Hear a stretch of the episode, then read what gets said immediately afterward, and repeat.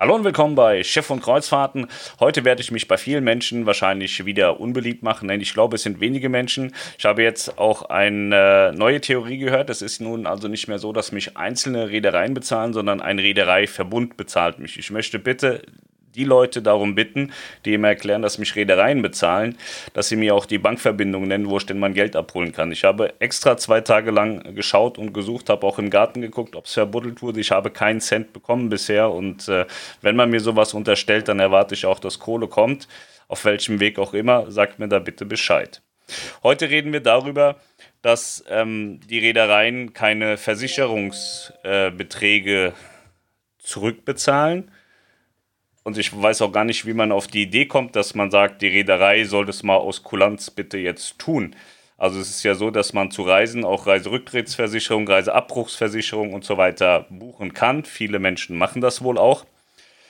Und äh, ja, da wird es jetzt gerade so ein bisschen laut, dass die Reedereien das jetzt auch zurückzuerstatten haben. Und äh, ich frage mich, warum soll das die Reederei bezahlen und warum soll die Reederei kulant sein? Weil das ist eine Leistung eines Drittanbieters und zwar von der Versicherung. Ihr zahlt diesen Versicherungsbeitrag zwar auch mit an die Reederei, aber die Reederei leitet das Geld entsprechend auch an die Versicherung weiter.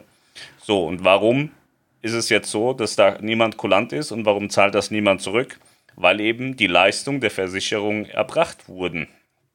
Es ist so, wenn ein vertraglich abgesicherter Fall eingetreten wäre, hätte die Versicherung auch äh, den Beitrag geleistet, den sie zu leisten hat.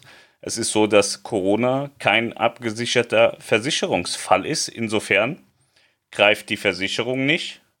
Aber die Versicherung hat ja vorher gegriffen, wäre vorab irgendwas passiert, was ein Versicherungsfall gewesen wäre, hätte die Versicherung auch eingegriffen.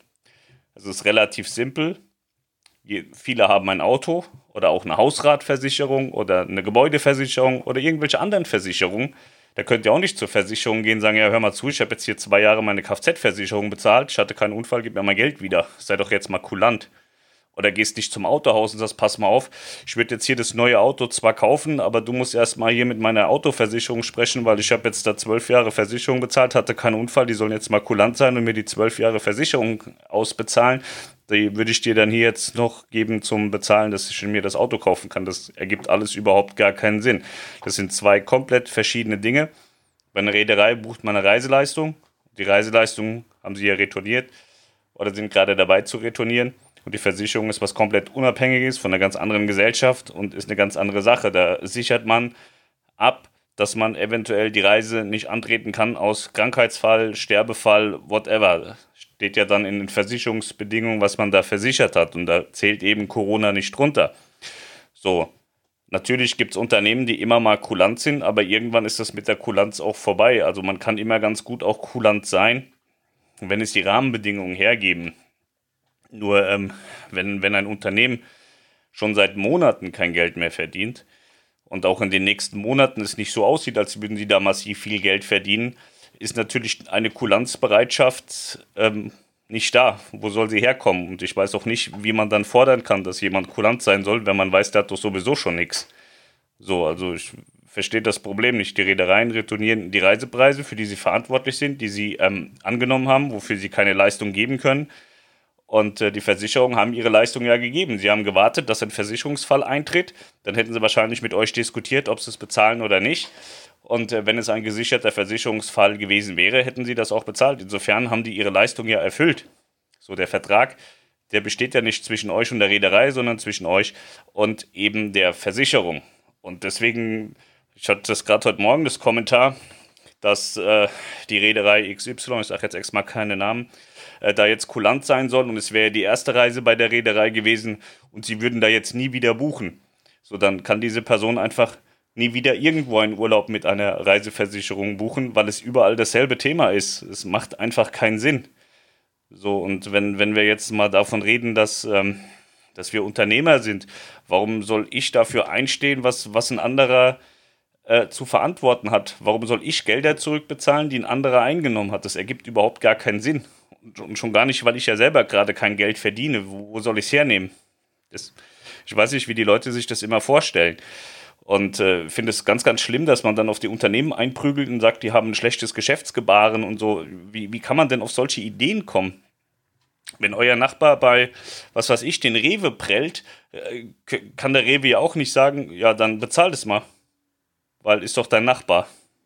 Das ergibt keinen Sinn und äh, ich finde es wirklich schwierig, wie, wie äh, auf die Unternehmen eingeschlagen wird.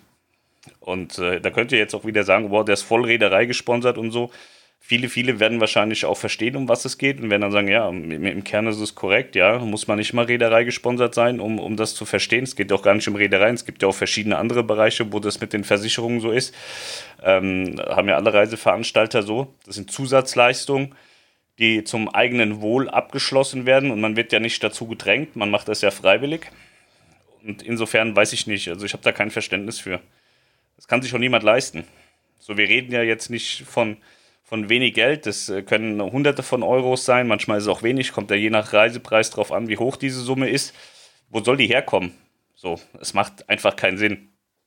So, ich finde es natürlich auch blöd. Ich bin auch nicht damit einverstanden, dass wir seit Jahren diverse Versicherungen bezahlen und ähm, keine Versicherungsfälle haben. Ist natürlich auf der einen Seite immer gut, wenn man keinen Versicherungsfall hat, auf der anderen Seite ja, verliert man irgendwie viel Geld, auch wenn man die Sicherheit hatte, dass man abgesichert ist.